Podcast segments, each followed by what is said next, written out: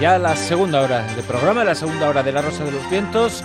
Vamos a eh, Silvia Casasola con las encuestas eh, de la semana pasada, que se cerraron antes eh, de empezar la nueva, la nueva etapa de este fin de semana, pero recordamos los resultados que se dieron. Pues mira, cuando formulábamos la pregunta, ¿crees que PETA, que son personas por el trato ético de los animales, es una amenaza terrorista? Nuestros oyentes votaron que sí en un 22% y la mayoría votaron que no en un 78%. Así quedaron los resultados en, en esta encuesta. Y la siguiente que formulábamos el domingo era, ¿estás de acuerdo con que un comité de expertos que defiende los derechos de autor pueda cerrar una web sin orden judicial? Y esta la verdad es que ha sido apabullante, porque solamente un 4% han votado que sí, y la gran mayoría que no en un 96%. O sea, que ha sido tremendo. La verdad es que bastante claros los resultados. Sí. Lo que están más igualados son los de hoy, ¿verdad? Sí, los de hoy, pues eh, prácticamente en algún momentito han ido variando, 45, 55, pero en esta ocasión se están manteniendo de momento. La pregunta que estábamos formulando en la noche de hoy es, ¿justificas la guerra como un camino hacia la paz? Están votando que sí, un 52%, y de momento el no está en un 48%. Dos y ocho minutos, una y ocho en la Comunidad Canaria. Tiempo para el monográfico. La zona cero.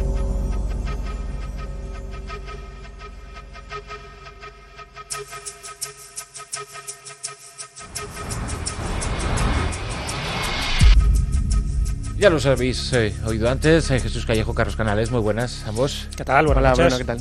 Y nos eh, decíais y nos contabais, bueno, aparte de agradeceros vuestra participación encomiable, extraordinaria y fantástica en esta subida tan espectacular de oyentes.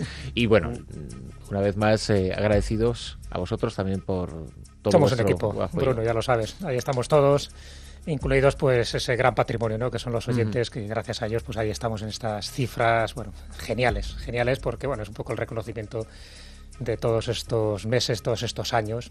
Y ahí está, la verdad que tenemos oyentes impagables, vamos. Nos han agradecido mucho que los monográficos sean un poquito más largos esta temporada que, la pasada, porque da tiempo para descubrir personajes, o situaciones o hechos tan apasionantes como los que vais a presentar hoy. Nos tenemos que situar en primer lugar eh, cerquita de Siena, Monte Carlo, en Italia, en donde encontramos nada más y nada menos que una espada clavada en una piedra.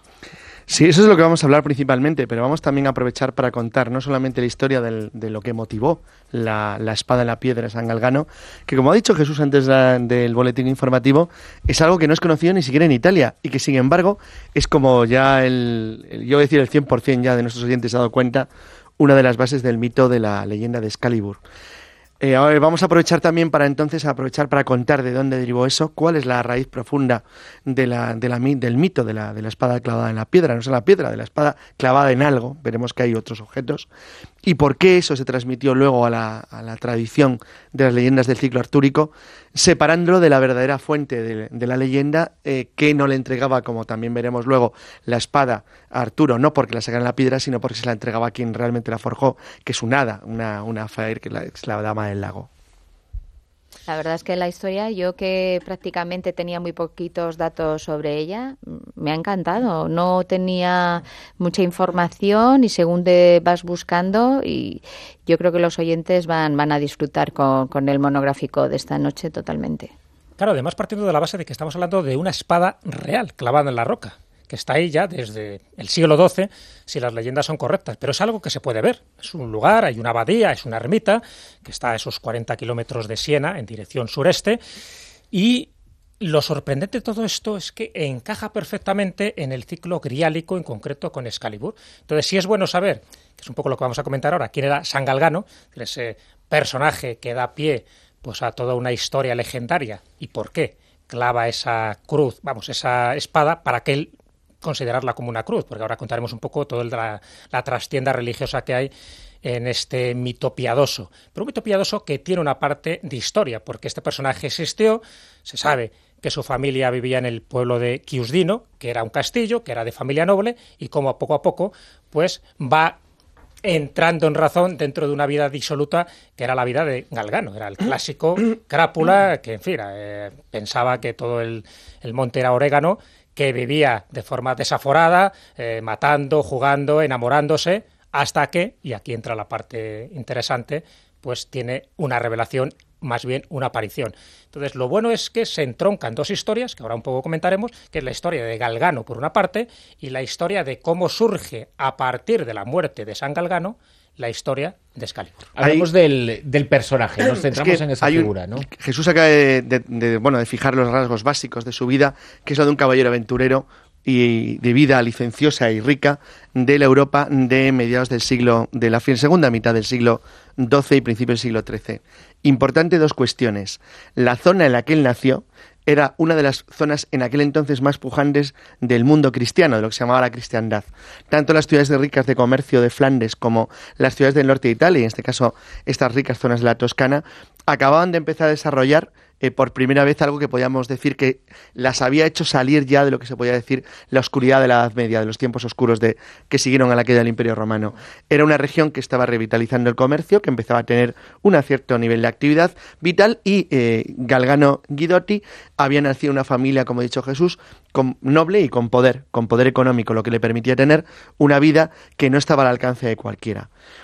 Primer punto importante. Bueno, él nace aproximadamente en torno a 1148, con lo que estamos hablando de la segunda mitad del siglo XII. Su vida de joven, eh, pues bueno, para relacionarlo con eh, elementos que la gente pueda poner rápidamente, digamos que fue contemporáneo de Robin Hood. De Robin Hood, del rey Juan Sin Tierra, o en España de Alfonso VIII de Castilla y de la reina de Castilla, Leonor, que era la, hermana de Ricardo Corazón de León. Eh, en este ambiente, en este ambiente de las cruzadas y de la expansión primera europea, él llevaba la vida clásica de un caballero, pero lo que ha dicho Jesús, y vamos a empezar a meter la parte mágica, esto es la zona cero, eh, a mí me gusta un detalle, y es que él tiene un encuentro de la tercera fase, directamente. Él un día se le aparece un ser de luz. Un ángel ni más ni menos que el arcángel Gabriel. Podía ser una cosa menos, pero tuvo, tenía un rango importante. Miguel, Miguel. Exacto, pero Miguel. Además era devota su madre, al que rezaba continuamente. ¿Por qué? Porque como el hijo le había salido, como le había salido un poco calavera, pues entonces... Dionisia, que era su madre, imagínate de sorpresa. Fíjate, rezando siempre a ver si eh, su chico pues dejaba de ser tan libertino, tan licencioso, en fin, dejaba de ser tan putero, entre comillas, para que hiciera un poco esos votos religiosos, que es lo que ella en el fondo quería, ¿no? Y entonces, pues a partir de ahí es donde tiene no solo una aparición, sino antes varias apariciones en sueños. ¿Para que Esto es muy interesante. Galgano pasa olímpicamente? Porque, claro, en sueño le dice un poco, imaginaros, una especie de Pepito Grillo, ¿no?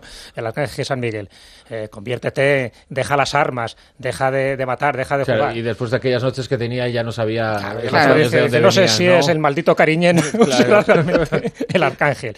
Y fue pasando, pasando, hasta que sí, en un momento dado, precisamente, cuando él estaba en un cumpleaños, cuando cumple 32 años, ahí surge esa aparición definitiva de la Fijaros lo curioso que con 32 años eh, Galgano Guidotti, a pesar de ser un noble de la época que se casaban con 14, 15, 16 años, no se había casado.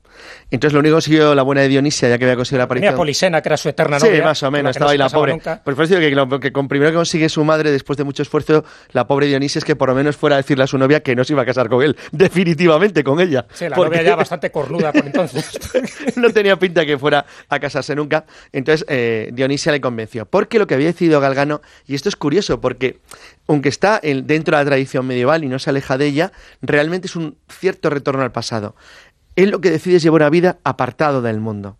Decide una vida de carácter casi de eremita. Entonces, él elige el lugar en el que se levanta hoy la ermita de San Galgano, que es una zona frondosa de bosques oscuros, sombríos, así, bueno, como muy, como muy de la visión romántica de la Edad Media, que es donde él decide que tiene que retirarse a vivir, alejado. Lo decide justo cuando el arcángel se le presenta, esta vez físicamente, es decir, ya no estamos hablando de sueños, él iba a caballo, iba en dirección a reunirse con Polisena, su eterna novia, que le perdonaba todos los desaguisados, y en ese momento se le aparece el arcángel, imaginaros, con alas, con una espada y revestido de luz. Por supuesto, el caballo se asusta, tira al jinete y cuando está en el suelo es cuando él, el, arcángel le hace una especie de admonición, le dice que abandone su vida mundana, que se despoje de los bienes materiales y Galgano, una vez más, le dice, qué cansino eres, ¿no? Dice, ya te he visto en los sueños dice que esta renuncia es imposible. Y él pone un ejemplo, un símil. Según una de las leyendas más populares, porque luego, como bien sabéis, hay distintos ramales, ¿no? Pero la leyenda más popular en Italia dice que una vez que le comenta al arcángel que abandonar su vida, tiene 32 años, no lo olvidemos, es prácticamente imposible, tan imposible como que su espada pueda clavarse en la roca. Hay una roca allí, coge su espada y. Bueno, él realmente lo que quería es partirla de un golpe, dice la leyenda, ¿no? Entonces le quería dar un golpe con la idea de, de, de mellar la espada y demostrar Sí, y que es algo demostrar imposible. que realmente era imposible clavar realmente esa espada suya en la roca. ¿Qué ocurre? Que en ese momento la roca se convierte en mantequilla, prácticamente. Y Se, entra- se hace el milagro. se hace el milagro. Y entonces, al ver él en persona ese milagro, dice, ¿qué ha pasado con mi espada?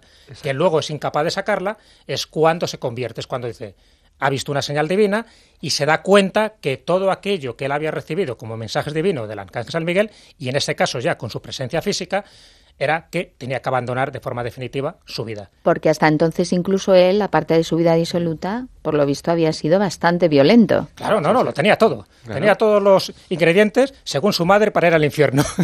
y sin embargo, a raíz de ese momento, pero sobre todo porque ve ese milagro con sus propios ojos, es decir, que su propia espada entre en la roca, pues dice, efectivamente, ya me están queriendo decir algo, y ahí es cuando se convierte en un eremita. Y ahí es donde construye la choza, justo en esa roca, que es el lugar donde él se va a recoger, donde ora y donde medita. Esa roca eh, existe, Existe. está ahí y la espada se, se puede ver. Bueno, se puede ver. clavada. Lo que pasa que como el mundo está como está, un tonto lava de turista intentó sacarla como si fuera el rey Arturo y se cargó la empuñadura. Pero bueno, la han restaurado, la han vuelto a colocar y sí, sí, la espada sigue clavada en la roca tal y como estaba en el siglo XIII. Pero está clavada de verdad. Sí, sí, sí, está o- clavada. O es una especie de composición. no, no, no, no, no, está clavada, está está clavada. O sea, cuidado, esto es importante de cara a otro tipo Porque eso de es difícil turistas. de explicar, ¿eh? Eh, Sí, pero ahora vamos con eso porque aquí sí que hay una- un problema. No es la única espada clavada en roca o árbol que existe en el mundo, pero esta es de verdad. Es decir, las otras sí son eh, falsas en el sentido que son recreaciones de cómo tenía que ser, por ejemplo, en Gales, la espada del rey Arturo, hay espadas del rey Arturo clavadas en rocas, pero clavadas en rocas de manera eh, falsa y artificial para intentar recrear el mito de la espada que saca el, el- el Pendragon de los reinos, de los reinos celtas del, del oeste. Sin embargo, aquí no, esta es, un, esta, es, esta es la auténtica espada del siglo XIII, sigue clavada en su roca y sobre la cabaña que ha citado Jesús se construyó luego una abadía cisterciense que bueno, que ha tenido otro tipo de, le ocurrió otro tipo de cosas como luego veremos, porque fue una abadía que se encontró luego mezcladas en las, en las guerras entre las, entre las condotas italianas del siglo XIV. De hecho, en ella estuvo uno de los más importantes condotieros siglo XIV, que fue Sir John Hadwood y sus compañías blancas que eh, afectaron ya eh, al, al monasterio de, de San Galgano, que aún así, bueno, luego tuvo tipo de problemas hasta que finalmente en 1924 fue, fue restaurada. La abadía hoy en día se conserva y la roca sigue allí con su espada clavada hasta prácticamente la empuñadura.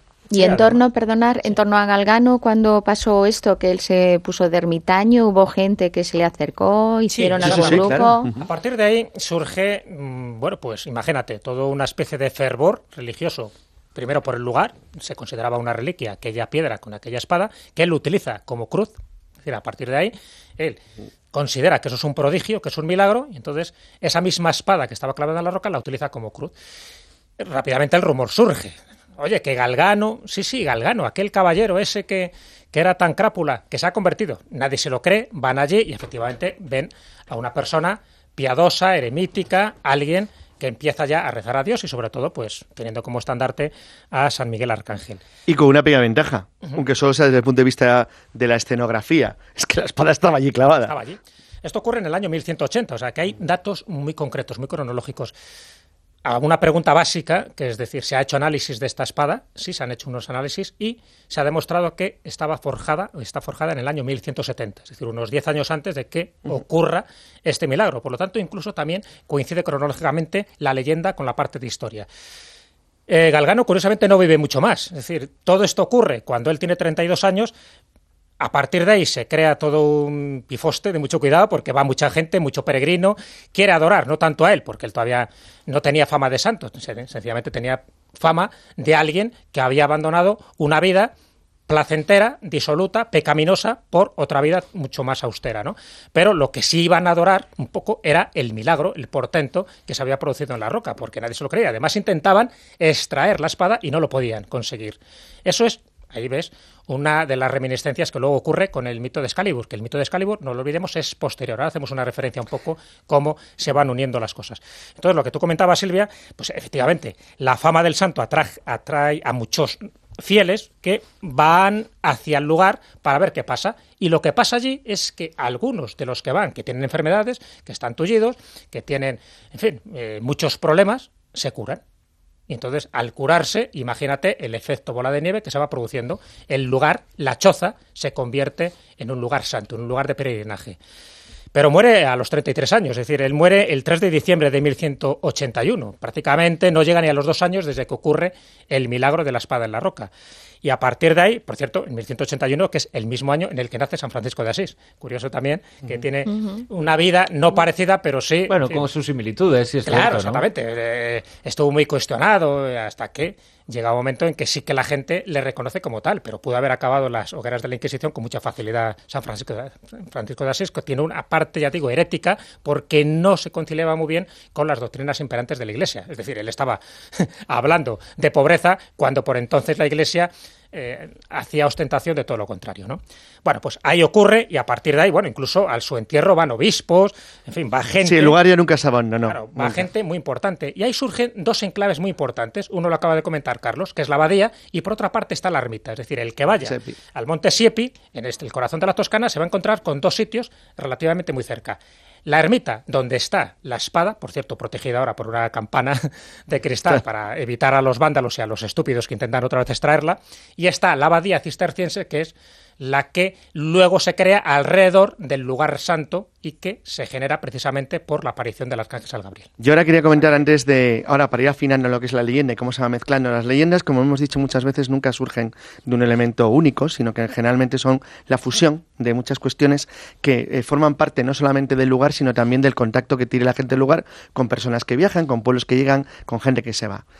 Eh, primero, lo que sería la tradición más antigua de las espadas clavadas. La, eh, no sé si alguna vez si habéis visto la, una de las últimas versiones que se hizo del, Rey Arturo en cine, que a mí por cierto no me gustó, pero creo que en película de largometraje es la última, le presenta a Arturo con un origen sármata. Bueno, Sármatas era un pueblo noriranio, era un pueblo de iranios nórdicos que vivían en las estepas de lo que es el, sur de Rusia, que fueron los sucesores de otro pueblo de estirpe parecida, que eran los, los escitas. Eh, es cierto, es decir, hay una parte que es histórica y es que efectivamente varios miles de sármatas fueron enviados cuando los cogieron en lo que hoy es Panonia, decir, en lo que era Panonia, en lo que hoy sería en las llanuras de Hungría, y los enviaron eh, hasta la, defensa, para la defensa de la frontera de, entre lo que es la Britania romana y Escocia, que era el muro de Adriano. Bueno, ¿Por qué? Y, y esto qué tiene que ver con la leyenda del rey Arturo? Pues entre otras cosas, que se sabe que desde, por lo menos desde Herodoto, eh, que fue el primero que nos lo transmitió en su historia, que los pueblos eh, iranios de las estepas adoraban a espadas clavadas en el suelo o en las rocas. Entonces, bueno, las rocas es decir el sentido que clavaban espadas de bronce en el suelo a las que simbolizaban o a las que consideraban un símbolo de la deidad. ¿Por qué? ¿Por qué a espadas clavadas en el suelo?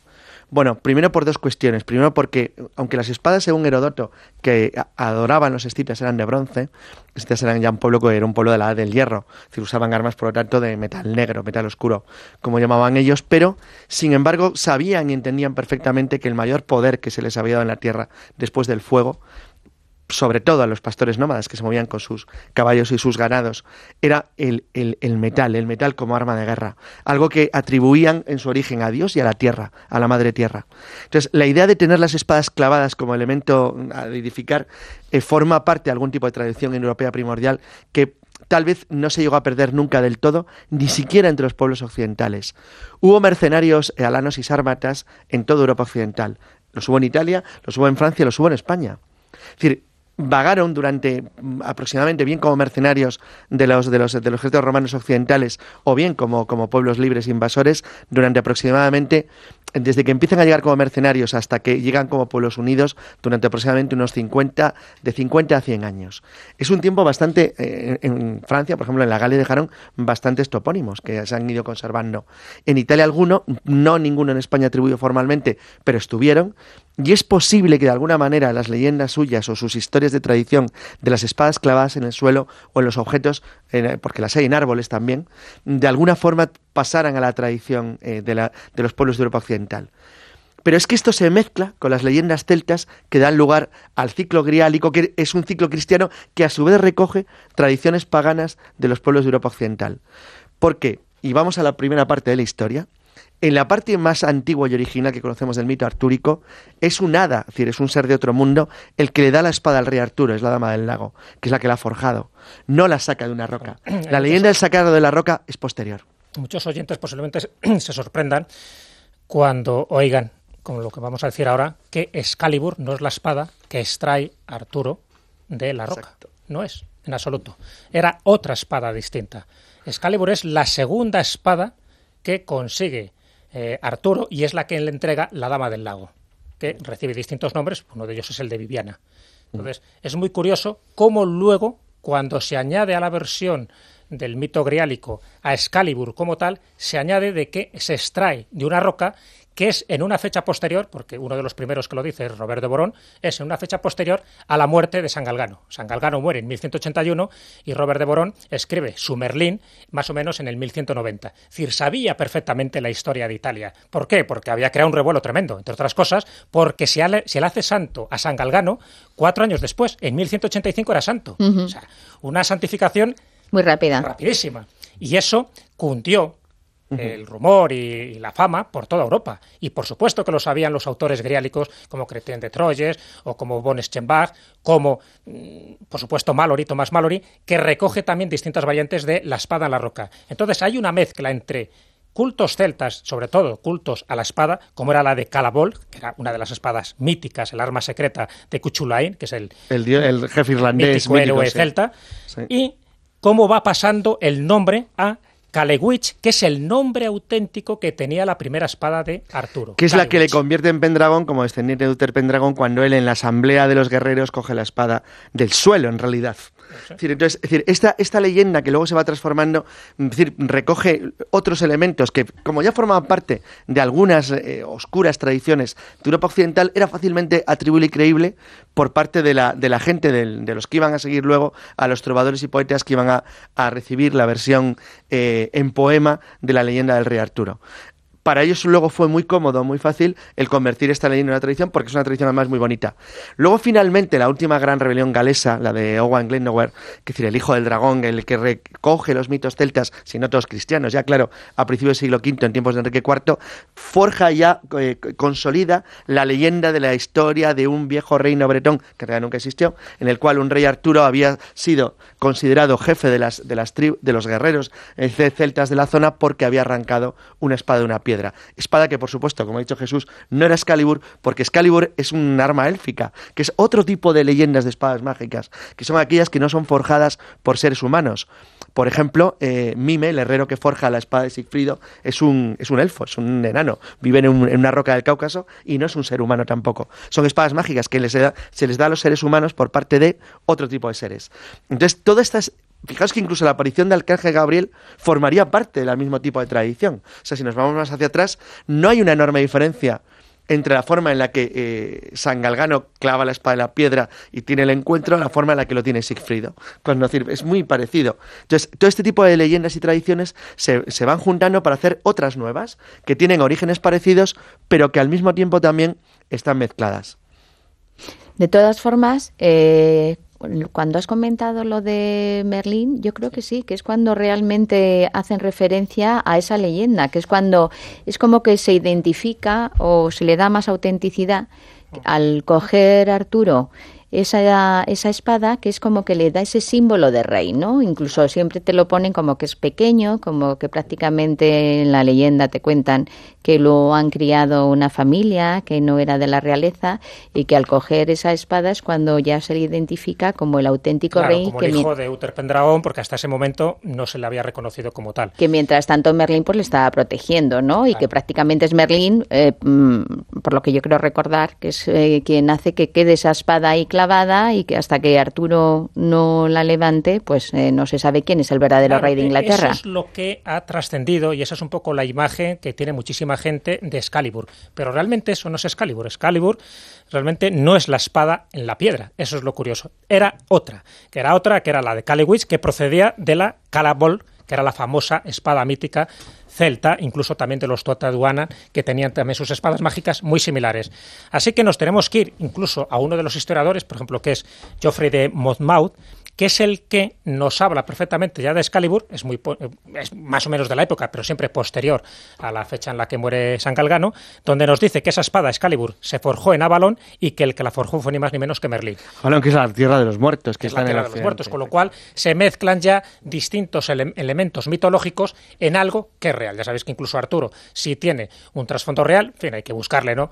Como reyezuelo del siglo VI, pero bueno, al final sí que aparece como personaje histórico, pero nada que ver con las sagas artúricas del siglo XII y siglo XIII. y con San Galgano pasa lo mismo, se supone que hasta un punto sí, claro. ¿no? Claro, exactamente. Galgano sí tenemos muchos elementos históricos.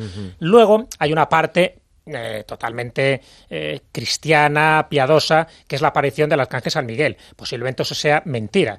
lo lógico es pensar que es una persona que en un momento tiene una crisis de fe y utiliza el recurso de la espada para que todo aquello sea conocido y su pequeña choza se convierta en un lugar de peregrinación. Que posiblemente hay un elemento sobrenatural, pero eso ya es muy difícil probarlo. Sí se puede probar distintas andanzas que tuvo Galgano como caballero.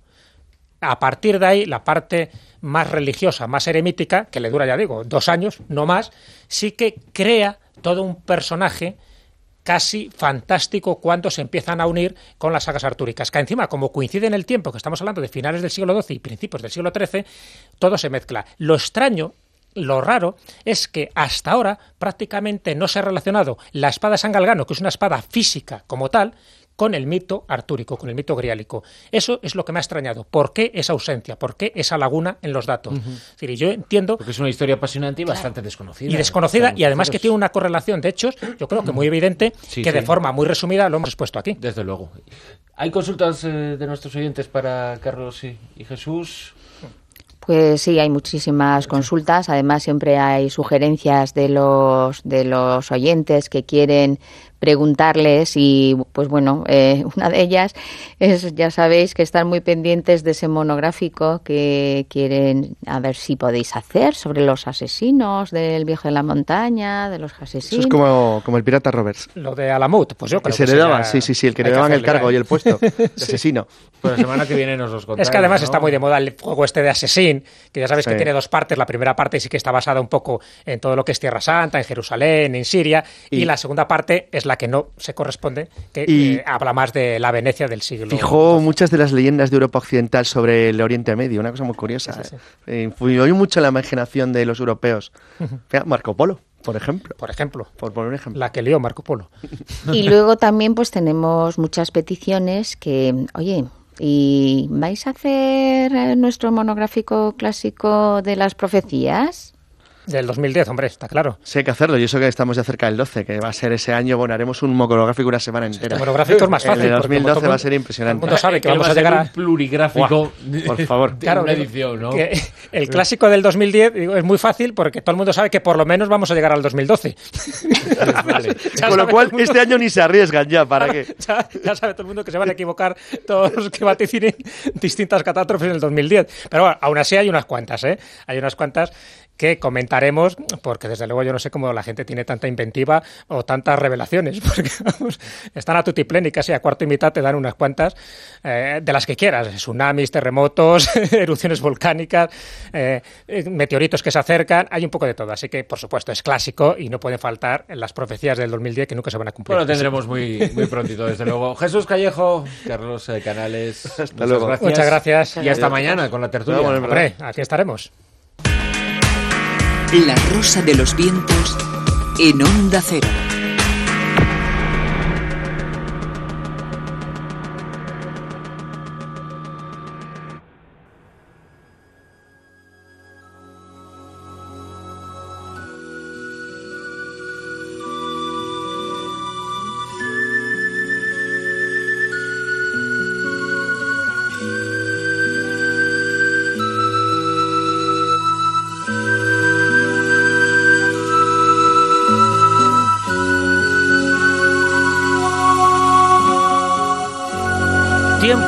Para la historia, no tan mágica, no tan legendaria como esta que nos acaban de contar nuestros compañeros Jesús Callejo y Carlos Canales, pero sí que igualmente apasionante. La historia en la sección Enemigos íntimos, los versos de Juan Antonio Cebrián. Enfrentados esta noche, Cristina de Suecia y Carlos I de Inglaterra.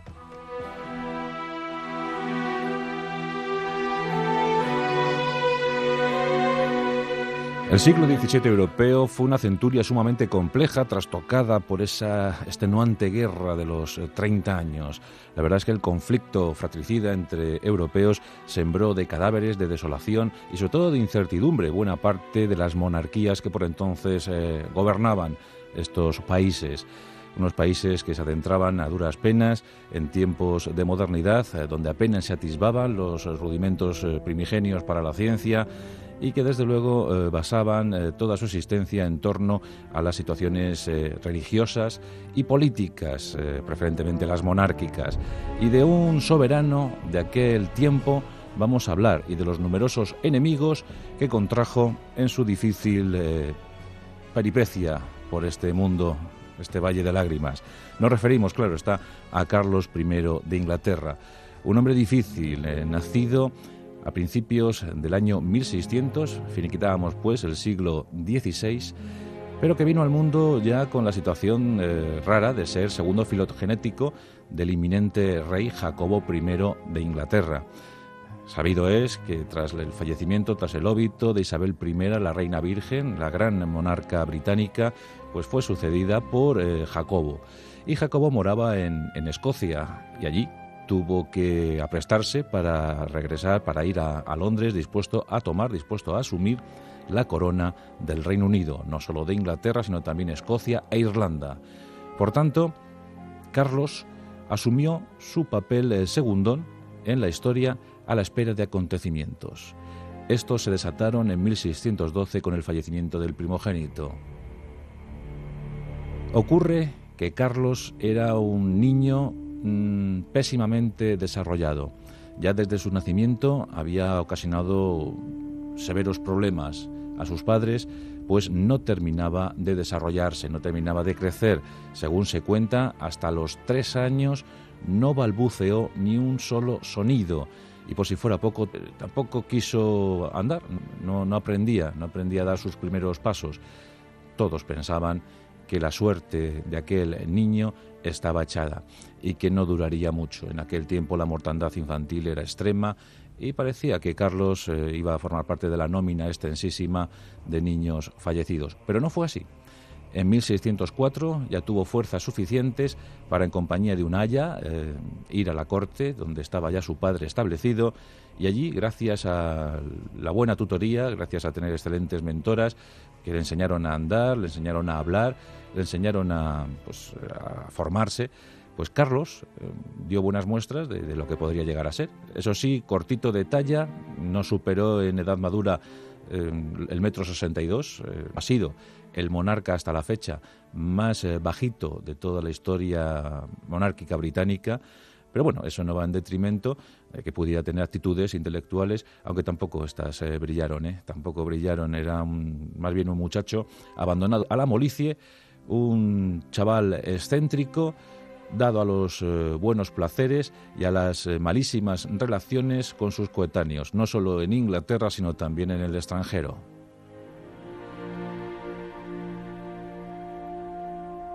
Se cuenta que su padre eh, quiso relacionarle, claro, había fallecido el primogénito, y como digo, la salud era tan débil, en el caso de Carlos, que ni siquiera quisieron nombrarle príncipe de Gales, siguiendo la costumbre establecida. Esperaron unos años a ver qué ocurría, a ver qué pasaba. Finalmente esto sí se hizo así, se le proclamó príncipe de Gales y se le envió en una misión dificilísima a España. Le acompañaba el primer duque de Buckingham y el propósito no era otro sino el de contraer matrimonio con la infanta Mariana. Eh, la hija de Felipe III. Esto pretendía estrechar lazos, vínculos eh, entre el Reino Unido y España. Los otrora enemigos acérrimos ahora pretendían aliarse. No fue posible, no fue posible esta demanda, pues eh, en la Corte española lo primero que se exigió al, pretendiente inglés fue que su país se convirtiese en masa al catolicismo. Ya sabéis que desde los tiempos de Enrique VIII el Reino Unido era anglicano. Se había provocado un cisma en, la iglesia eh, cristiana y allí estaban los anglicanos eh, campando por sus respetos y no pretendían bajo ningún concepto retornar a las formas católicas. Por tanto, mm, la respuesta española fue tan dura, tan exigente, que tanto el duque de Buckingham como el príncipe de Gales regresaron a Inglaterra muy enojados, a tal punto que exigieron a Jacobo I, a su corte y al Parlamento que declarasen la guerra a España. Como veis, eh, los enfados de, Carlos, de Carlitos, eran tremebundos. Bueno, pues en eso estaba el Parlamento británico, intentando recabar fondos para una guerra contra España, una nueva guerra contra España, cuando falleció Jacobo I. Acontecía el año 1625. Con cinco lustros, pues, Carlos se unge rey de los británicos. Como es obvio, las dudas eh, se sembraron de inmediato, eh, pocos confiaban en la eficiente gestión de su monarca Carlos I. Un año más tarde nacería en Suecia Cristina, llamada a ser reina de los suecos, gran heroína y mujer controvertida. En Suecia existía un recelo evidente hacia el Reino Unido, pues bueno, pues eh, las intervenciones en la guerra de los 30 años dicen que no, no fueron eh, las más eh, adecuadas y, bueno, pues había ese, ese recelo natural ese pues pésimo malestar acerca de todo lo que viniera de, de la pérfida Albión. Por tanto, eh, Cristina, desde bien pequeñita, pues, eh, incubó un cierto odio hacia lo que supiera inglés. Pasaron los años, todo hacía ver que estos dos monarcas no se encontrarían jamás, y de hecho así fue, salvo una circunstancia que luego referiremos. En 1642, eh, las excentricidades, los excesos, eh, la mala praxis eh, monárquica de Carlos I desató una guerra civil, una guerra cruentísima, jalonada con mil y una batallas. Los parlamentarios se alzaron frente al poder monárquico. Carlos I y sus tropas se acantonaron, se parapetaron en Oxford y desde allí lanzaban eh, uno tras otro contraataques hacia las eh, tropas parlamentarias, bien, muy bien dirigidas por personajes tan ilustres como Oliver Cromwell. Durante años eh, los combates se sucedieron. Finalmente, tras el desastre monárquico en la batalla de Nashville, se puso fin casi a la guerra civil.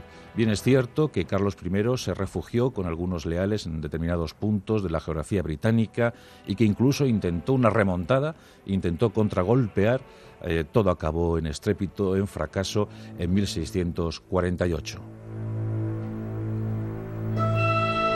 Se planteaba un problema para el flamante dictador británico Oliver Cromwell, ¿qué hacer con el rey? Le internamos en presidio y esperamos nuevas revueltas, eh, nuevas guerras. ¿Qué hacer con este molesto ser? Finalmente, eh, Carlos I fue sometido a un juicio sumarísimo y el 30 de enero de 1649 fue conducido al cadalso donde un verdugo cegó su cabeza de un certero hachazo. La cabeza del rey rodó y según cuenta la leyenda poco justificada, el verdugo cogió los cabellos, así los cabellos del monarca difunto, y enseñando la testa real, la otrora testa real a la plebe, dijo, He aquí la cabeza de un traidor. Esta frase no está justificada, pero sí es cierto, pues eh, lo que hizo Oliver Cromwell. En un gesto de bondad hacia la familia real, el dictador eh, puritano consintió en que la cabeza de Carlos I fuese cosida al tronco. De ese modo se le pudo otorgar un entierro digno de rey. Pero es un hecho sin precedentes y no se ha vuelto a repetir jamás. Eh, Oliver Cromwell consintió en que la cabeza de Carlos I fuese unida de nuevo al tronco una vez sesgada. Carlos I fue enterrado. Y aquí es cuando llega la frase célebre de Cristina de Suecia. Su enemiga en la distancia.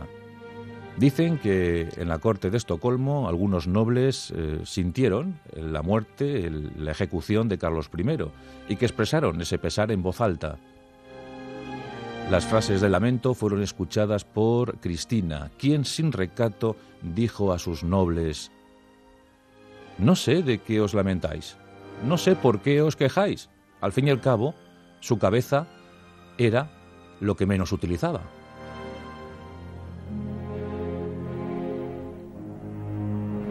De ese modo, Suecia se cobró cruel venganza en la cabeza ajena, en la cabeza del rey británico, las viejas cuitas de la Guerra de los 30 años.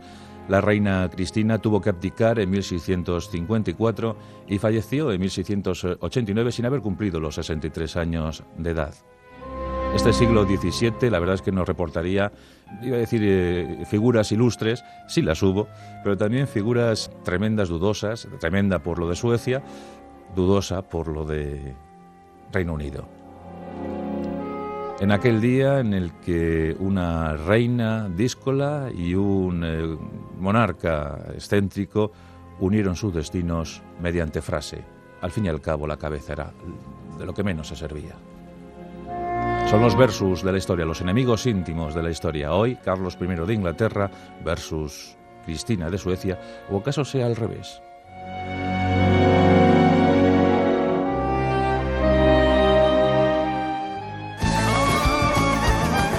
En Onda Cero, La Rosa de los Vientos.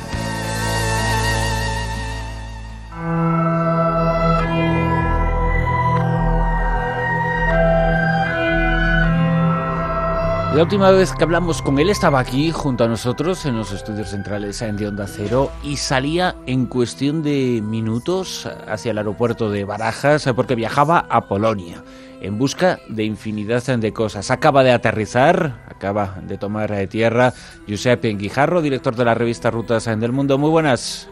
Muy buenas noches, Bruno. Bienvenido a España nuevamente. Muchas gracias. Tras un viaje intenso, ¿verdad? muy intenso de emociones, eh, de paisajes, de sensaciones y también de, temas para investigar, porque este ha sido un viaje que mm, ha tocado muchos palos, hemos tenido ocasión de, ver muchas cosas, de sentir, sobre todo de sentir muchísimas cosas, y mm, empezábamos, como tú bien eh, decías, saliendo de Barajas a muy temprana hora, eh, solamente hay un vuelo, un vuelo diario de la compañía de bandera eh, polaca que es LOT hasta Varsovia y desde allí nos trasladamos a la bella localidad de Cracovia, una mm, localidad que tiene un poquito de todo, tiene un poquito de Praga, tiene un poquito de Tallinn, tiene un poquito de, esos edificios también eh, soviéticos de su época comunista, tiene judería, tiene un legado histórico increíble y tiene unas gentes eh, y especialmente unas mujeres, también unos hombres, pero unas mujeres eh, realmente bonitas.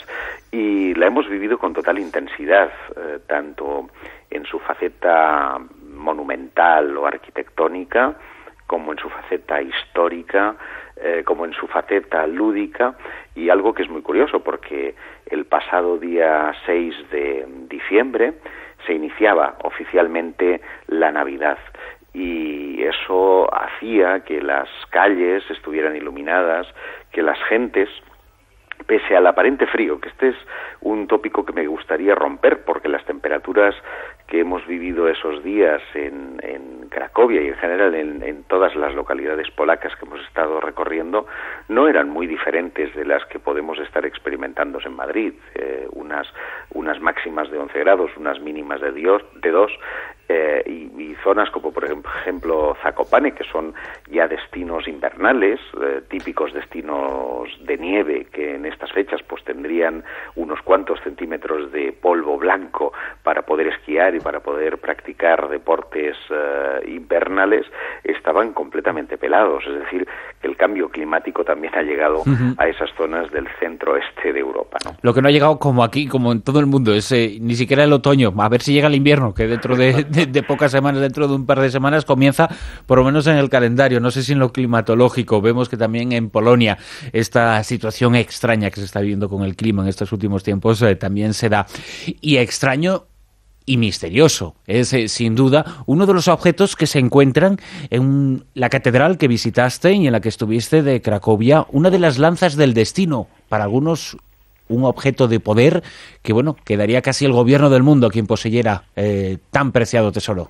Sí, yo quiero agradecer eh, desde aquí especialmente el interés tanto del Ayuntamiento de Cracovia como de Ivona, la directora de la Oficina de Turismo de Polonia en España, que mm, puso todo su empeño para que pudiéramos tener un acceso exclusivo a esta pieza que se conserva en la Catedral de Babel en, en Cracovia y que es presuntamente una de las cuatro em, lanzas que se conservan en la cristiandad relacionadas con esa lanza de, de Longinos, la lanza eh, que atravesó el, em, el cuerpo de Cristo mientras estaba en la cruz eh, cuando fue pues eh, atravesada por ese legionario de nombre Longinos. Eso es lo que dice al menos la tradición. Como sabes, porque también lo referimos aquí en los 32 rumbos en su día cuando estuvimos en Viena viendo la que mm, presuntamente tiene todos los visos de ser la auténtica y lo pongo con 10.000 entre comillas,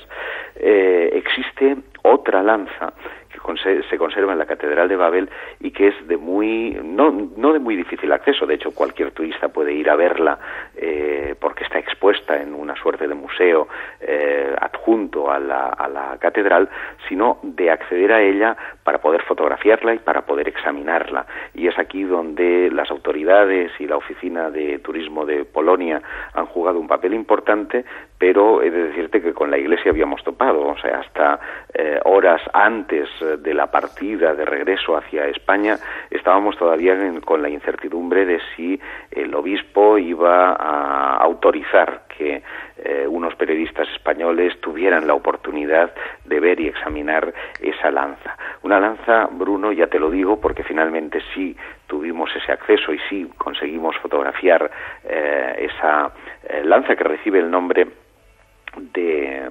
de, la lanza de San Mauricio, y ahora te contaré por qué, eh, tiene el mismo aspecto exterior, externo, que el que presenta la de Viena. Es la de San Mauricio porque según la tradición eh, es eh, este, este otro romano cristiano que, mm, bueno, mm, por haber, digámoslo así, abdicado de sus creencias paganas y haberse convertido a la fe cristiana, recuperó esa lanza que previamente había, había mm, sido poseída pues por, por este Longinos y mm, sufrió un terrible martirio porque sus eh, superiores eh, querían que, que, que abdicara de la fe cristiana y él y sus hombres pues sufrieron, insisto, un martirio extraordinario. Él fue canonizado y la lanza desde entonces eh, siguió su periplo con eh, sucesivas desapariciones y apariciones en la historia hasta que fue a parar hasta eh, Cracovia, donde hoy día sigue expuesta. Es una lanza relativamente grande, del mismo aspecto exterior que la que podemos ver en Viena, muy diferente de la otra que se conserva en Armenia, que es mucho más cuadrada, eh, a todas luces una clara falsificación eh, seguramente medieval, porque es la que eh, Pedro el Ermitaño pues recuperó para subir la moral de las tropas durante la durante la primera de las cruzadas. Y mm, qué duda cabe que la que sin duda para mí es la más interesante es la que nadie ha podido ver, que es la que está en San Pedro del Vaticano eh, y que jamás ha podido ser examinada por, otro, por ojos profanos, por ojos eh, de los científicos. Nosotros tuvimos por fin acceso a la misma y, y eh, bueno, estamos ahora con la documentación eh, relativa a, esta lanza para mm, seguramente en el futuro eh, hacer algún tipo de trabajo ensayo relativo al, mismo. ¿no?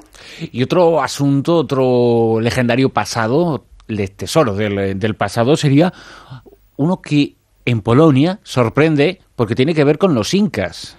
Bueno, pues me, sorprende y mucho porque en efecto el, el pasado día 2, eh, de camino a otra de las poblaciones que eh, estaríamos examinando, hicimos parada en un castillo del siglo XVII, que es el castillo de Nietzsche, en donde mm, está lleno de leyendas eh, relacionadas con fantasmas, relacionadas con otro castillo que está en la otra ribera del río, eh, que ya es un castillo en ruinas, que es del siglo XIV y que supuestamente está comunicado.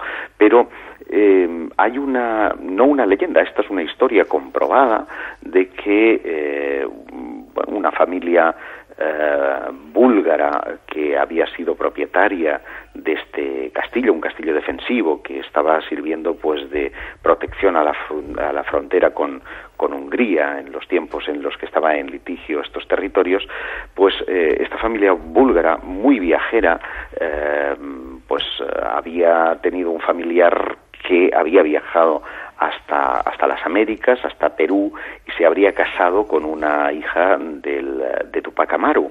Eh, este, este hombre, eh, después de esta boda, y regresa a España durante la persecución, perdón, a España, Polonia, durante la persecución eh, a Tupac Amaru, y una vez en, en Polonia asesina a su propia esposa y mm, años más tarde aparece por allí una delegación peruana que le hace saber pues que un tercio del tesoro eh, de los incas recae en, en, su favor. Y esto queda escrito en un, en un quipu, en ese lenguaje de los nudos peruanos, que se queda pues escondido en el castillo y se, se pierde en la memoria hasta que en los años 70 eh, los futuros propietarios de ese castillo encuentran escondido debajo de una escalera un quipu que como bien sabes es un, un lenguaje eh, ignoto eh, todavía para, para nosotros y que sin embargo pues eh, parecía que contenía las instrucciones para saber dónde se hallaba escondido este, este tesoro. Este hombre hace una copia de este equipo eh, que mm, por lo que pudimos saber está eh, conservado en un, en un museo y el original se lo lleva a Perú. Cuando vuelve eh, sufre un extraño accidente y digamos que eh, se pierde el rastro tanto de la copia como del, del quipu original. Así que a partir de ahí nace la leyenda de que el tesoro estaría escondido en los alrededores, ese tercio del tesoro estaría escondido en los alrededores del castillo, mientras que los otros dos tercios, uno según la tradición estaría bajo las aguas del lago Titicaca y el otro, atención, buscadores de tesoro, estaría en España, nada menos que en Galicia. Bueno, bueno, en qué mejor sitio, desde luego. Pero iremos eh, tras esa pista en un eh, futuro, como en eh, la próxima edición y en la próxima conversación contigo, Josep, todavía tenemos que examinar algunos de los destinos en los que has estado en todos estos días en Polonia y uno es Auschwitz, que se merece un espacio al completo, desde pues luego, este campo de concentración. Es sin duda uno de los lugares más conmovedores en los que he estado, eh, un campo de concentración que, mm, bueno, sirvió de campo de exterminio para un millón trescientas mil personas, que mm, todavía impone. Mm, hay eh, zonas de ese campo de concentración eh, que es que te impiden eh, incluso tocar la pared o mirar determinadas cosas ante, ante la barbarie que allí se pudo vivir. Este campo fue fundado en 1940, inicialmente para albergar prisioneros políticos, de ahí que un poco eh, por seguramente por desconocimiento cuando entré en el campo atravesando eh, esa famosa frase del trabajo os hará libres, qué ironía, eh, uno se encuentra con unos barracones altos de ladrillo, con más, o sea, con dos pisos y nada que ver un poco con los documentales o con o con Josep, Josep, es que nos quedamos sin tiempo. si, te, parece, vamos a hablar ampliamente sobre sobre Auschwitz. ¿Te parece? Me parece muy bien. En todo caso, para todos los oyentes, y recomiendo porque he colgado ya las fotografías, eh, quien quiera verlas y estremecerse tiene la oportunidad de hacerlo en los 32rumbos.com. En los 32rumbos.com, eh, la página web eh, de esta sección, la página web de Giuseppe Quijarro, donde están todos sus viajes y todo, bueno, donde nos llena de envidia absolutamente a todos.